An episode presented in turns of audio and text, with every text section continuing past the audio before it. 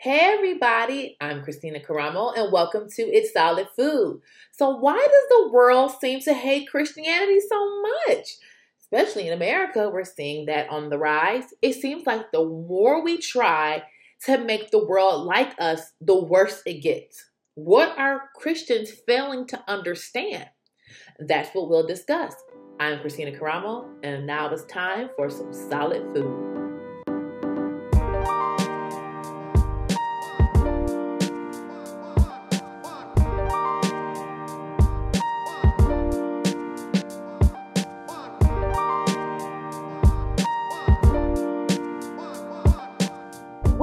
To It's Solid Food. I'm Kristina Karamo, where we discuss all things in Christian apologetics, culture, and politics.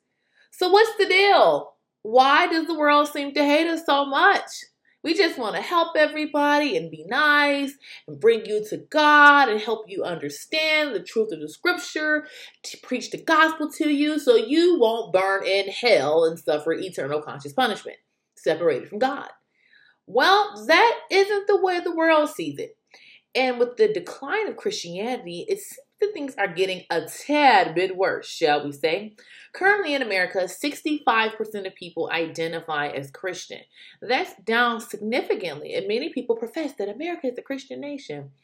Hmm, most of the citizens profess to be Christians, but looking at things, mm, that doesn't seem to be the case. You know, it's funny, a lot of people profess to be Christians, but they aren't. They're Christian in title only. They have no interest in trying to do anything God wants them to do. In fact, many people who proclaim or claim, should I say, I don't want to say proclaim, who rather claim to be Christians often get very miffed at those of us who are actually trying to live a life honoring God. They get very frustrated. Now, I would argue some of that is because they feel convicted. I feel that the Holy Spirit is convicting them about their lives while they are professing the name of Jesus, and we make them feel uncomfortable. That's somewhat what I believe to be true. But again, I could be wrong. I don't know this for a fact. But what I do know is that it's not just the practice that people are angry at. They're angry at the adherence itself, themselves, us. And I feel like a lot of that has to do because the world feels we're in the way of quote unquote progress. Now, progress is simply moving forward. Progress can be bad. I mean, cancer progresses. That's why many people die from it. So, progression isn't a good thing in of itself. It depends on what we're progressing towards or from. And much of America is tired of Christian ethics because they feel that it's exclusive, um, it's not inclusive. They feel that it gets in the way of human self actualization. Um, and that is what's really going on. Now, couple things that we need to remember you know, I was when I planned for this episode, I'm sitting there thinking like, which way do I want to take it? Because there's like so many angles we could go with this. You know, I'm really, if you look at my logo, there's a bunny rabbit because I have a tendency to go down the rabbit hole. So I'm really trying to keep this in narrow focus because there's so much to say as to why the world hates Christians. And I would like for non-Christians to listen to this episode as well. And maybe this will give some reflection into why you find us so irritating. Well, one one thing we need to keep in mind Jesus told us in John 15 18, if the world hates you, keep in mind that it hated me first. So Jesus is telling us, like, listen, listen, the world's gonna hate you. It hated me first. Because when Jesus came, what he was saying, he was calling out the Pharisees on their failure to be righteous. They were putting on a show of goodness, but they had cold hearts. Okay, they were like dead men's bones, as scripture say. So the world isn't going to like us. And I think that's the first thing Christians need to understand. The world is not going to like us. Because the reason why the world isn't going to like us, because the first thing we need to remember is everything is inherently spiritual first before it's physical. And in our world, especially in the Western world, we have this very false view of the world where we see things from a materialistic lens. So, what do I mean by that? When we hear materialistic, we think of people who just like want flashy clothes and nice things. And as I told you guys before, your girl does like nice things. just saying.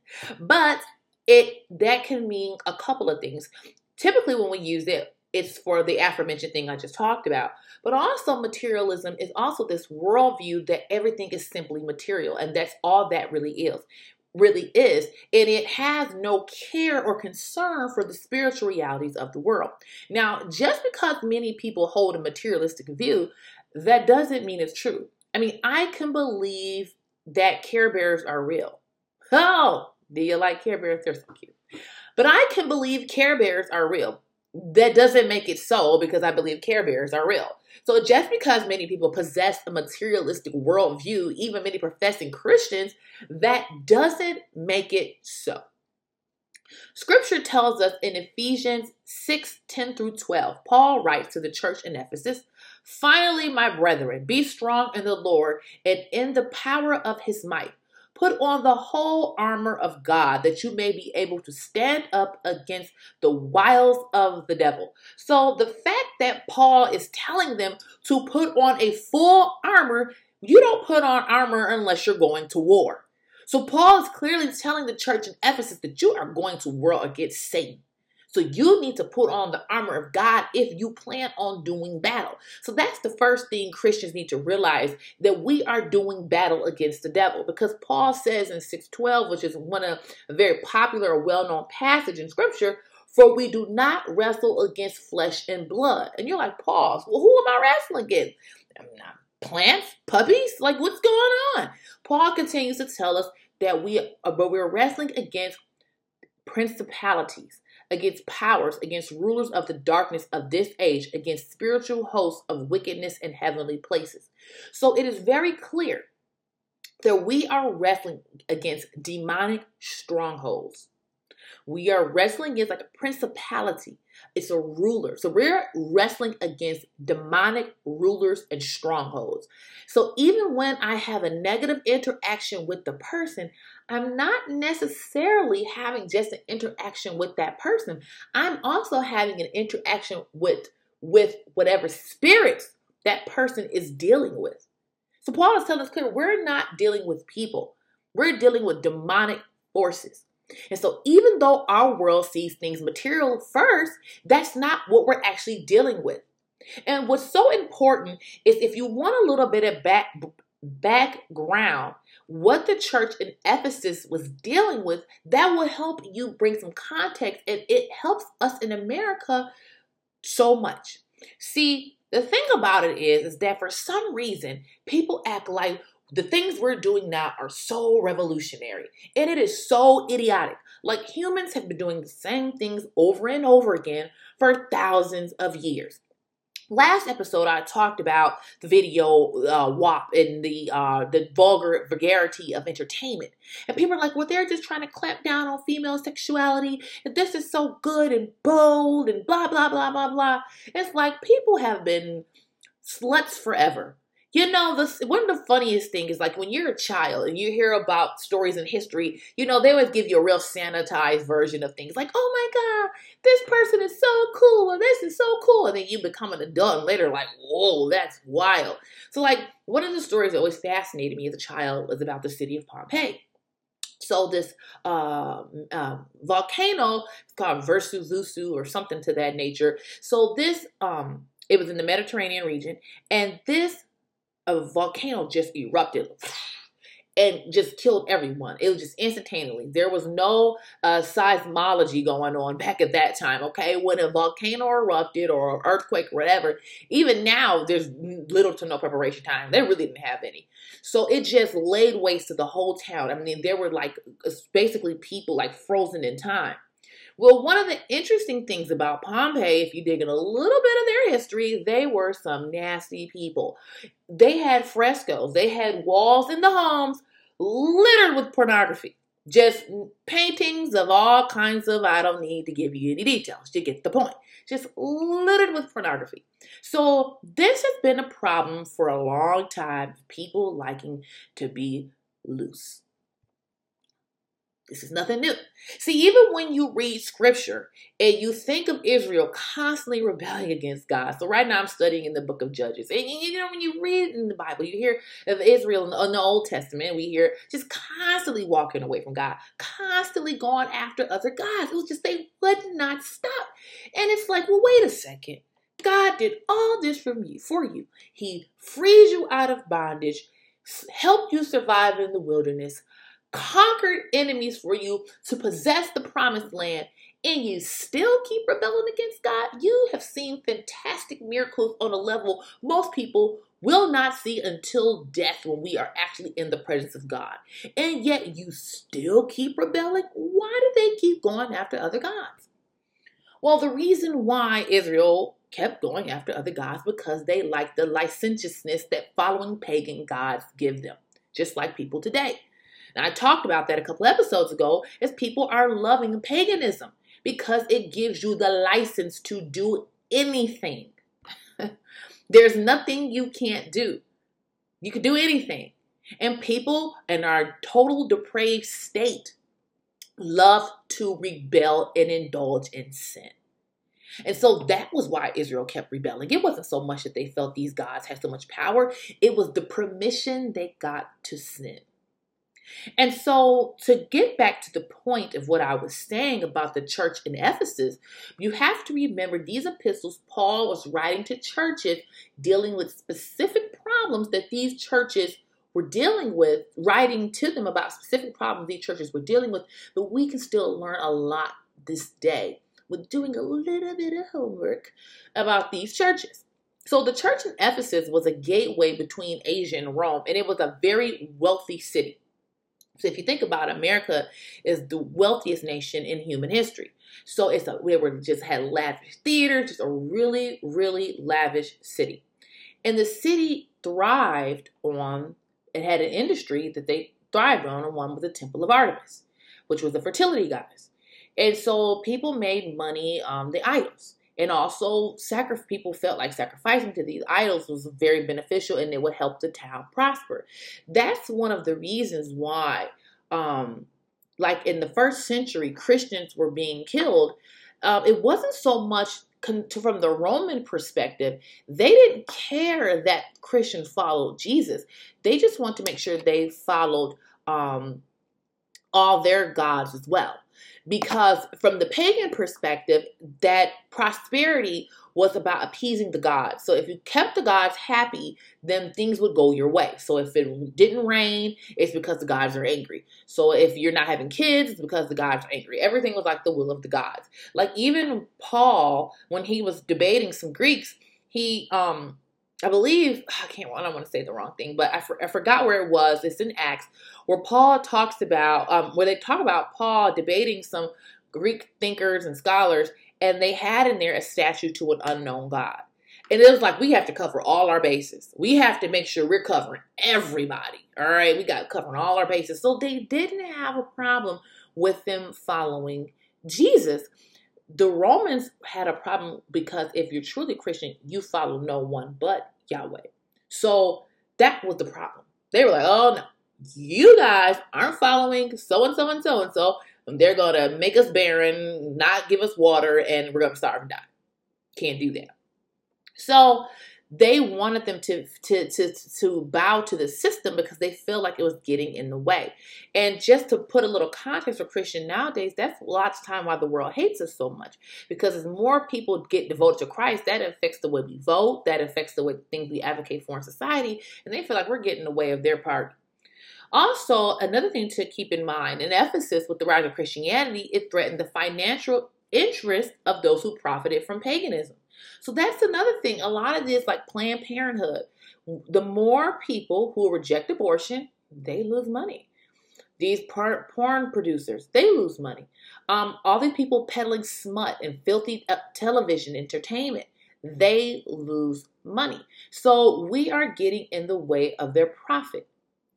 Also, with the temple, with the temple, they were living in the shadow of real debauchery. And that's one of the reasons why Paul talked tells them like, you guys guys have to be ready. The church at Ephesus had to be really prepared to do spiritual warfare on a whole nother level because they were dealing with demonic entities that were pulling them into just hedonism. It was a bunch of wealth, sex. So a lot of pagan practices included, a lot of pagan worship included sex and drugs and alcohol. Um, I remember one of my class, my New Testament class I took, my teacher, I forgot which, it, it might have been to Artemis. If I, I think it might have been for Artemis sacrificing or part of the ritual for Artemis, but it was one of the Greco-Roman pantheon, uh, small g gods. I always like to say small g gods because there's only one god. But um, nevertheless, um, they they would get drunk as possible. Like that was part of the ceremony was to get drunk as you possibly can. So again, and we've seen videos in other cultures where people are taking like all types of psychedelics and things of that nature. So typically in most pagan or occult practices, um, sexual immorality, I mean, just we don't need to get into details. You get just it's an anything goes types of situation. Um, getting drunk as possible, and doing drugs was part of pagan worship. That was part of the part of it. Now, whether or not, and if we have to remember the Greek pantheon, or where we talking about the Yoruba or Ifa pantheon, or whatever pantheon you're talking about, whether the Egyptian pantheon or the, the pantheon in Scandinavian countries, it, it, it doesn't matter. All of these are demons. All, all of these are demons that people are giving um, opening or credence to. And the thing about it that we need to remember is that as Christians or people today, if we are engaging into these activities, we're still opening doors for demons. So what we're dealing with today, and it's one thing, you know, you like I said, nothing is new under the sun. People have always been up to no good, doing scandalous things, but there's a difference when people are just on an individual level doing little dirt, doing bad things, but when you have the culture itself pushing and promoting it, that's a whole different level. And that is what was going on in Ephesus. And that's what we are doing today.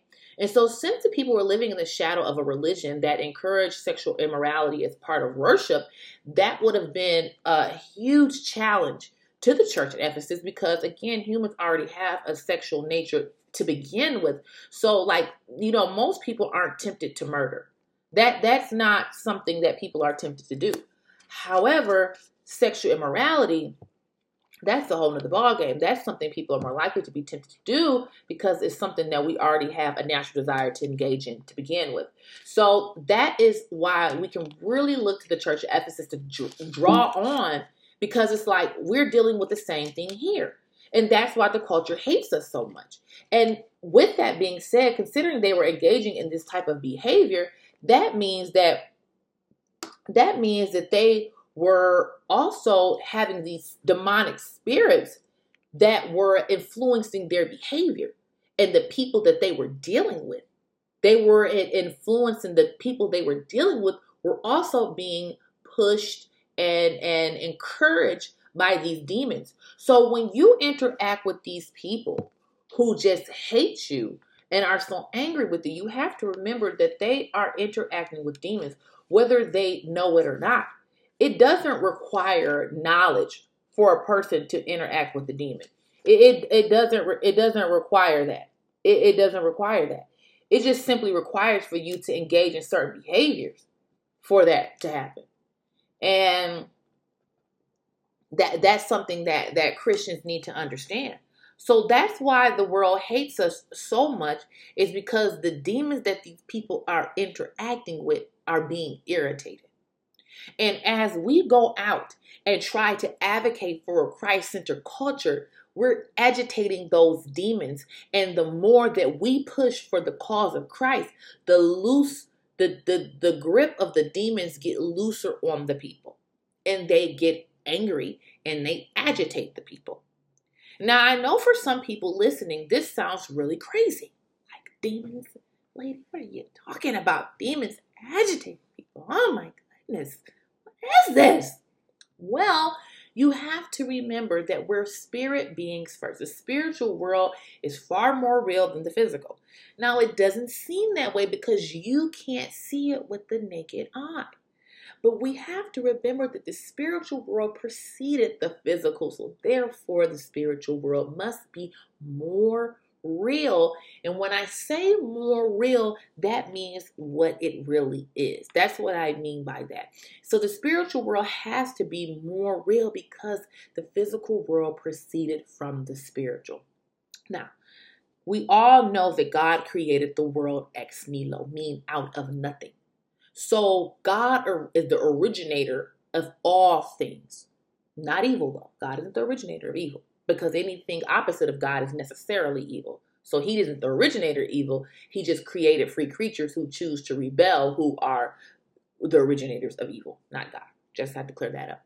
So when I say that the spirit preceded the physical, is that the spiritual world came first. God came first. His reality is the ultimate. He is the source of all reality. He's the ultimate source of reality. God isn't a physical being.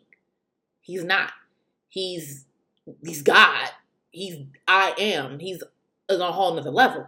So that means that the reality that he is is the the most real thing there is. And so with that being said, God made the physical world. He made the physical world. And and also he made us in his image. He breathed like when God made Adam, he breathed into man. So so God when he made even the angels. Now, I do not get into angelology or demonology because I don't know anything about it. I just don't. I'm not gonna lie. I shouldn't say anything. I understand as much as how demons manipulate and influence people, but I don't understand like the the the the should I say the like the uh, anthropology of demons? I don't I don't know anything about that, and that's just not something that I particularly study. But but what I will say is that they are spirit beings. They are they are spirit beings. So so therefore we we can't see them with the naked eye, but they can manipulate the physical world. So it has to be more powerful than it. You know, like this. I don't know this hand lotion I have over here. It's nothing Something live has to manipulate. Something has to move it. And, and that's the thing. That's the point I'm getting at. I hope I'm making sense of what I'm saying. And so, spiritual world is the most real thing. And when we uh, deal with people, we are agitating the spirits that are manipulating or messing with or uh, dealing with those people. So, anytime you're trying to influence the culture, you have to be prepared for some pushback. And what you're seeing are many Christians trying to coddle or make amends with the world. And it makes absolutely no sense. It's like they didn't read anything in the Bible. And in fact, you have Christians who are actually trying to omit and renew the faith as though us filthy humans can somehow improve upon with almighty, powerful, majesty, just wonderful, glorious God has created, that somehow us humans can improve upon that. That is crazy. It is arrogant. And it is what got Satan kicked out of heaven. Pride. I can do better than God. It makes absolutely no sense. And as you see more and more Christians trying to appease the world, the more agitated the world seems with us. So it simply isn't working. And so, with that, we're going to take a small break. Actually, going to cut the break a little early. That's okay. Just a quick one. So, we'll be back. I'm Kristina Karamo, and it's solid food.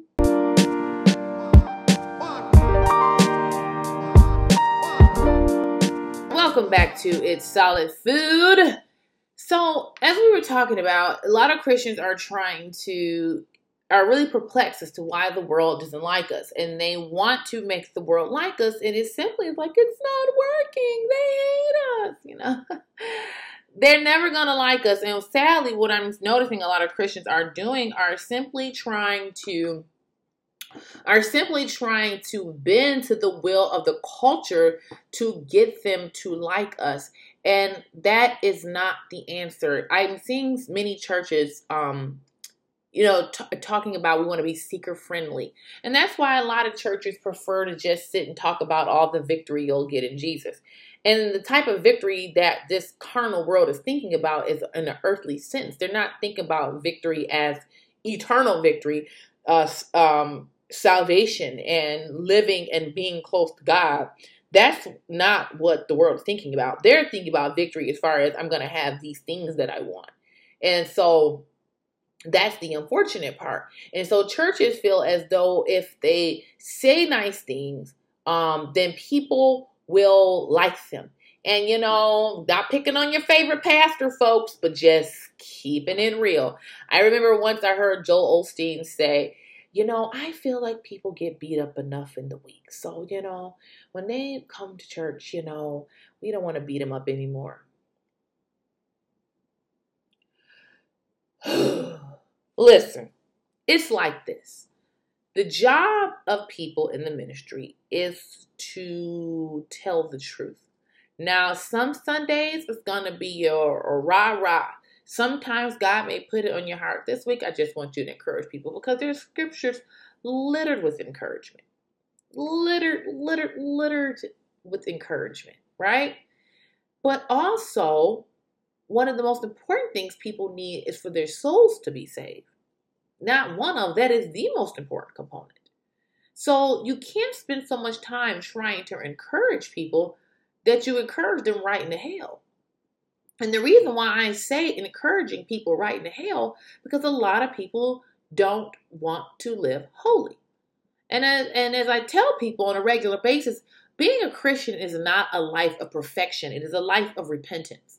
And I will say that over and over again. I will say that a lot because the problem isn't so much that as a Christian, once you give your life to Jesus, suddenly I'm not going to desire to sin anymore. The desire has left me. I never want to sin again. Oh, if something sinful enters my presence, oh, my stomach turns and I just feel aggrieved. That is not true. That is not true at all. As a Christian, you still get tempted. You still see stuff like, man, oh, you know, why do you think Paul wrote the church of Ephesus to encourage them? Like, listen, he knows that they're dealing with a lot of temptation. He's like, you have to just stay deep, knee deep in scripture because you are wrestling with spirits.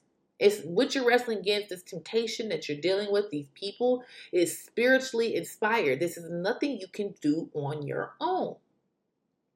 And you have Christians that want to give other Christians a hard time, and their favorite line is don't judge. When I hear don't judge, I feel like taking my ink pen and lip gloss and throwing it all up in the air because I am just be I'm overdone. I am so frustrated. When I hear when I hear don't judge, I am just too through. I feel like sliding out of my chair and just throwing a toddler style temper tantrum because it's the, the most foolish comment because it's totally taken out of context. Okay? Um, when the scripture is talking about don't judge, it is talking about in the context of don't judge other people and not look at yourself. You know, don't have like this unforgiving attitude towards other people in the context of having compassion on your fellow brother.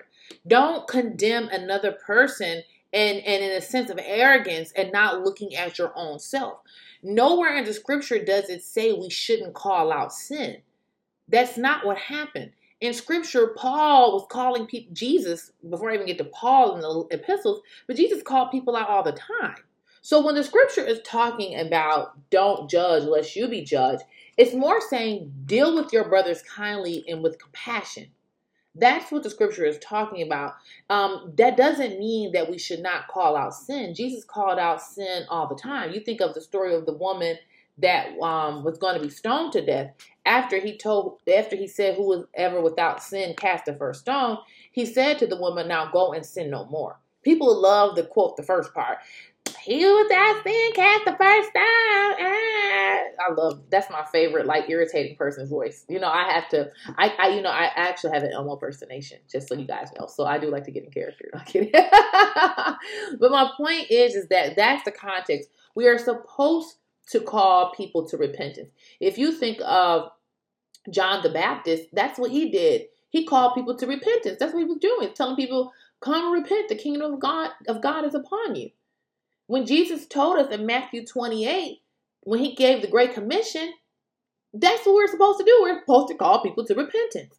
When you think of like even in Galatians 6 1, Paul writes, Brothers, if 6 1, brothers, if anyone is caught in any transgression, you who are spiritual should restore him in a spirit of gentleness. Keep it, keep watch on yourself, lest you be tempted. So when I when it says don't judge, it means that when I call a brother to repentance, when I'm calling a brother to repent or a sister to repent, it should be done in the spirit of love and humility, not arrogance and haughtiness, as though I am so holy because I am not. With the worldly Christians, which I don't even know if they're Christians, and I and I don't like to make those type of proclamations, but some people I seriously question whether they're Christian or not. To be quite frank, because for you to be upset that I am ta- telling people what the scripture clearly says to come and repent for your sins so you don't go to hell, how are you upset with that? And you are Christian? You know, that makes me think of like, I believe I'm pretty positive it's in, in Romans 6, where Paul talks about in Romans 6, I got grad, but keep my Bible handy, folks. Romans 6, it says, What shall we say? Are we to continue in sin that grace may abound? By no means. How can we who died to sin still live in it? So it's very clear that Paul is telling people, like, listen, you know, even though Jesus forgives you and grace abounds for your sin, that is not a license for you to continue sinning.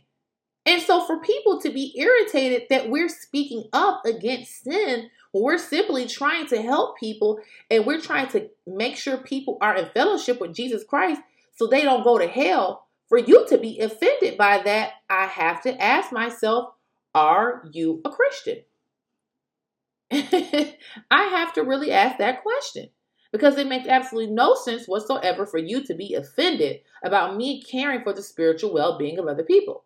You should not be upset about me telling the truth. But again, what's happening is that the spirits that are behind the person, like we said before, we don't wrestle against flesh and blood. So it's the spirits behind the person that is causing them to be angry. And so as we enter this portion in human history, this is going to be more important for than ever because one of the things that's so important is that Jesus calls us to be salt and the light of the world.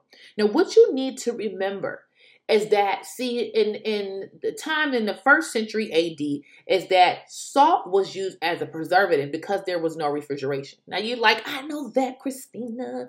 Why are you telling me things I already know? Just hear me out. Hear me out. Okay, so salt was used as a preservative. Now here's the thing: the it was not a permanent preservative. The meat was spoiled eventually. I don't care how much salt you rubbed on it, but it delayed the process. Now, human beings are rotten, but our job is to bring the gospel to people that way before they die, before they expire, they can be preserved. Does that make sense? Because we're all going to die, whether you like it or not. It's going to happen to you. It's going to happen to you. It will. But the thing about it is, is that the goal is for us to preserve the situation, preserve the person so they can spend time. It's not spend time, but spend eternity with God. We can. We are supposed to be out preserving things. And if we don't, we lose our saltiness and the world just falls apart.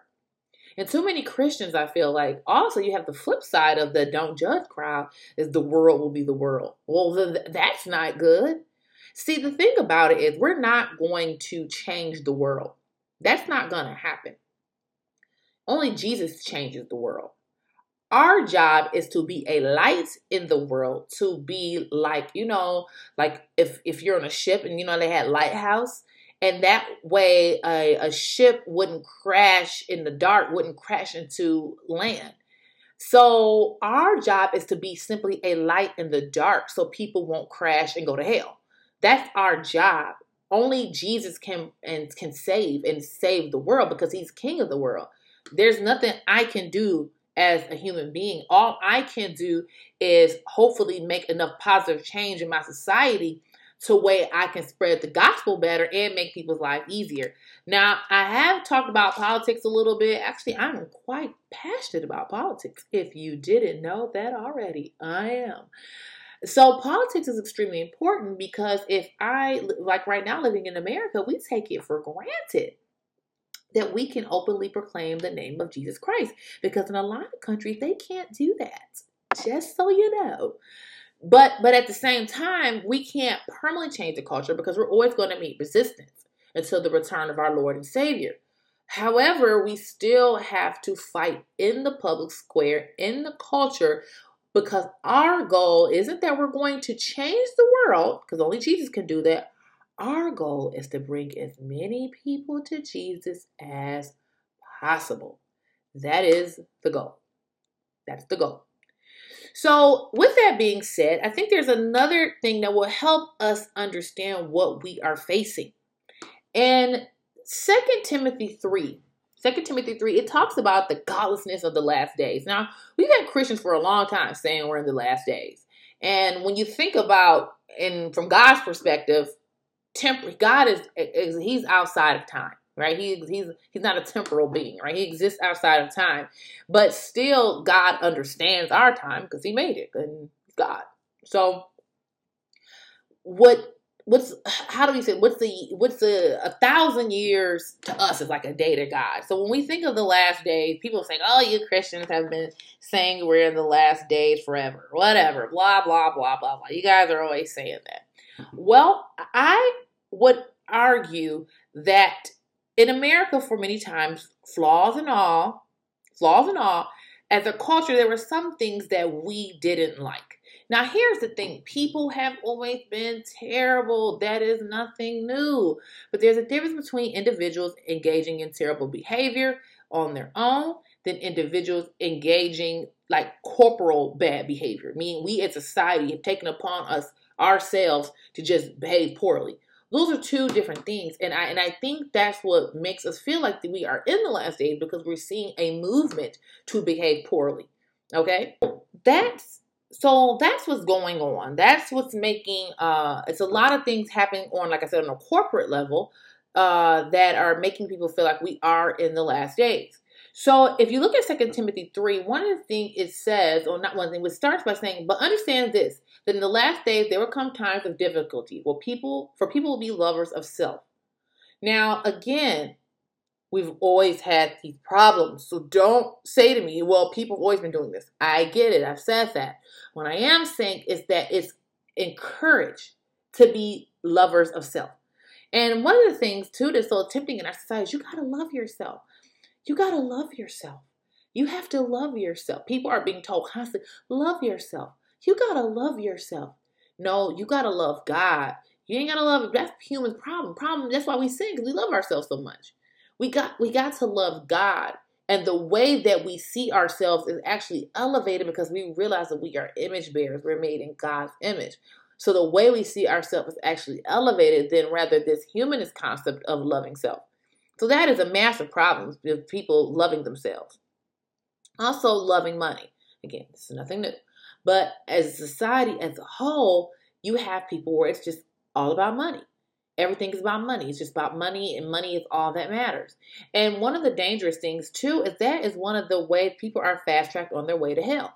Now, in one of my classes, I had took a class called Why Does God Allow Evil?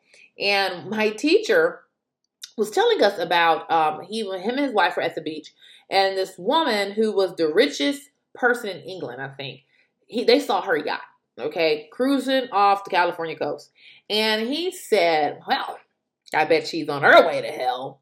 You know, we were laughing, but he, he was serious. The, I mean, the way he said it was funny. Of course, people going to hell isn't funny, but the way he said it was humorous. But his point was, is that what happens is, is that sometimes people get so much wealth that they feel like they're untouchable. And in America, we are a very wealthy nation, so we make every we as a whole tend to make things all about money. And so the more money I have, the more comfort I have, the more able I am to get the things that I want. So the concerns of God mean nothing to me because it's all about money. Also, with people very proud, very arrogant, um, abusive, And that's what's going on too in our world. We're very arrogant and lovers of self. Think about abortion.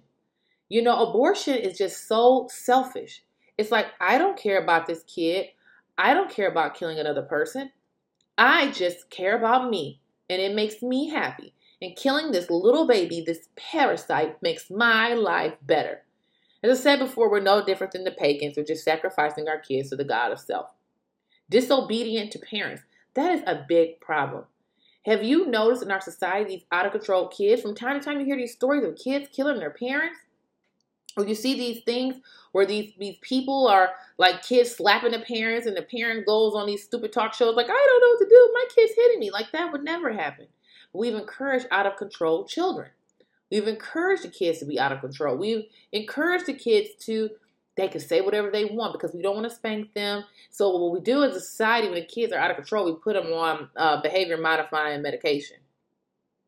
Doesn't make any sense, but that's what's going on. Um, also, people are ungrateful. You know how many people complain about the most stupidest things? They don't have more material. Unholy. That's obvious. Uh, that's very obvious. I mean, our society as a whole just encouraged debauchery. I've talked about that this episode. I talked about that last episode, so there's no reason for me to belabor that. They're heartless. People, that's how abortion happens. People don't care. They don't care about that child. It's like it's, it's better for me. They don't care about other people. Or people only care about those whose lives or existence benefits them. You know? People are um, heartless, unappeased, slanderous, without self control. And that's the thing. Like in our society, I know people may laugh about our media, but our media will tell any kind of lie on anybody just to sell a paper. They engage in wide, wholesale slander on a regular basis because it simply is profitable without self control. That's why we just indulge. Think about the rampant obesity in our society. The alcohol and drug abuse is just indulge. And then when you point out how obesity is a bad thing and it's really unhealthy for people to be as large as they are, folks will get mad and say you're fat shaming. Like, well, this isn't good for people. Brutal, not loving good. Again, that's our culture. Treacherous, reckless, swollen with conceit, lovers of pleasure rather than lovers of God. And that to me is the America's number one problem is that we're total pleasure lovers. We're just a society of hedonists. If it feels good, do it. That's what's going on. Having the appearance of godliness but denying its power. Avoid such people. Now, this is that that's the thing too is that people are trying to get holiness off of a false theology, especially the social justice warriors. It's a false theology. They want to appear holy and good while promoting wickedness and bad things. And you have a lot of people who are professing Christians who deny the power of God instead of trying to cozy up to the world to make themselves look good. This stuff we're seeing on a mass scale simultaneously. And typically you'll see one or two things people dealing with. You know, you'll see this problem or that problem, but rarely do you see everything going on at the same time on a mass scale globally. You and and so to me, I'm gonna leave it there at that point. But I I think that is to me that is really really concerning. It is really it is really really concerning because you know just just as a society, it's we have to really as Christians stand up and not be afraid of not being liked because we are doing it to help the person. When you are dealing with a person and you're trying to spread the good news to them, and they're, they're rejecting you, you have to remember that it's Satan trying to keep his grips on that person. And when you operate from that perspective, then it helps you more. Also, as Christians, we need to make sure that we are not um, that we are not trying to accommodate the world. And that's another thing. We don't have we we have, don't need to worry about being seeker friendly we need to worry about being truthful because, see, I believe that part of the problem, I believe that part of the problem when we talk about the mass amount of young people leaving the church is that the power of the Holy Spirit is not there in a lot of churches. Now, I am not speaking in the office of anything, I'm just speaking as Kristina.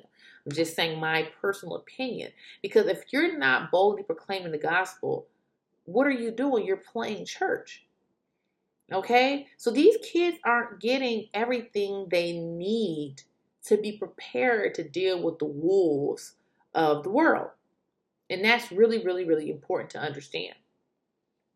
And so we as Christians, we as Christians have to stand up and be bold. And I feel we actually will attract more people to the church by boldness, by being bold, not trying to appease a world who does not like us. As Jesus told us, remember, they hated me before they hated you.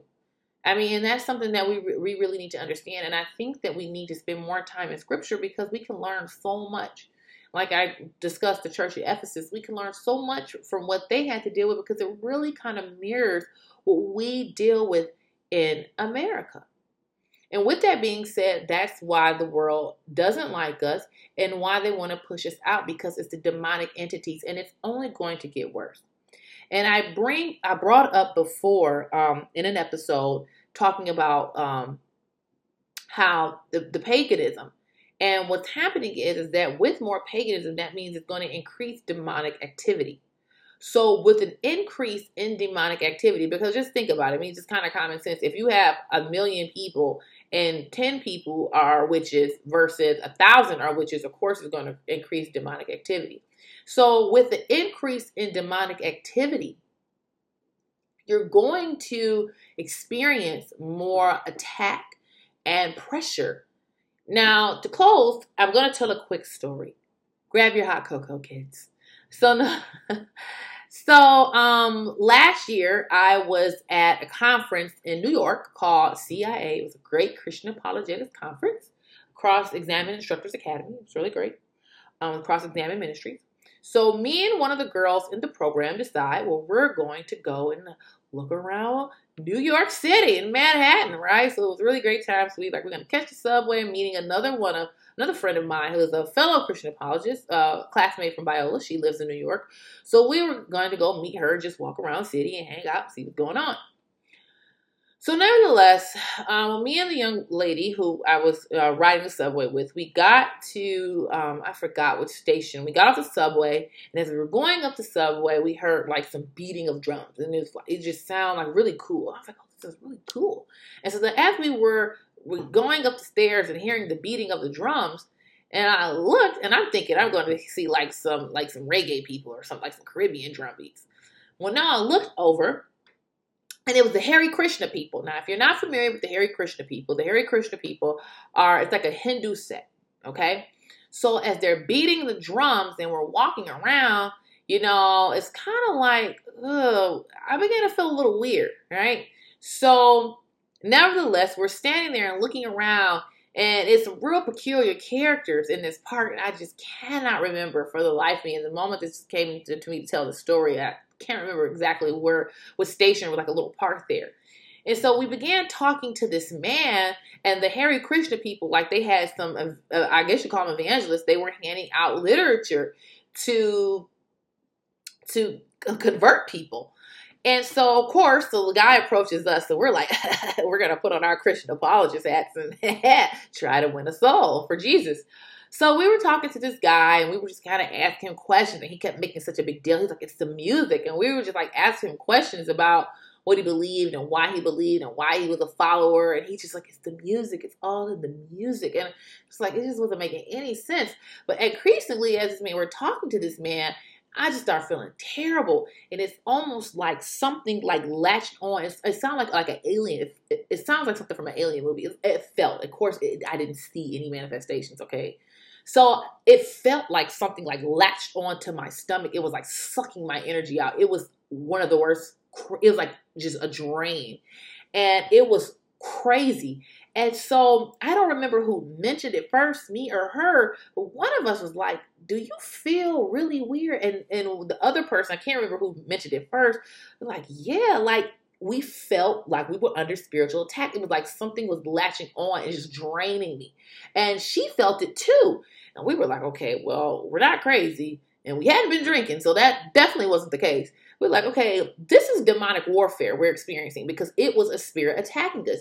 Because these people were engaging in a satanic ritual. I don't care. Anything not of God is of Satan. That's just it. But these people were engaging in a satanic ritual. And here come two Christians thinking they're going to put their big girl pants on and spread the gospel. And so we just came under severe satanic attack. And so me and her began to pray. We began to pray incessantly. And eventually, as during our prayer, the people like packed up and left. And so and the feeling went away. And so my my point is is when you begin to the more people who are involved in things like that, the more demons it will stir and the more spiritual warfare that you will encounter as a believer and you have to be very prepared to deal with it. And so the last thing the church needs to do is start abdicating and becoming weak thinking the world gonna like us when in reality all we're doing is empowering demons. That's all we're doing. That's all we're doing is empowering demons. And so excuse me so i really encourage you all to please you know stay firm don't worry about the world not liking us we're not doing it to get people to like us we're getting it to we're doing this to bring people to jesus and just stay firm so thank you so so much for checking out It's Solid Food. I greatly appreciate your time with me. Me, I feel so happy. Um, so you can check out my website, www.kristinakaramo.com. I am on Facebook at the Kristina Karamo Project, YouTube at the Kristina Karamo Project, on Instagram at Karamo the Great. That's Karamo the G R and the number 8. And so you can check me out Tuesday next week at 7 o'clock. That's where we launch our episodes. So remember to be brave, to be bold, because the gospel of Jesus Christ must be told. Toodles.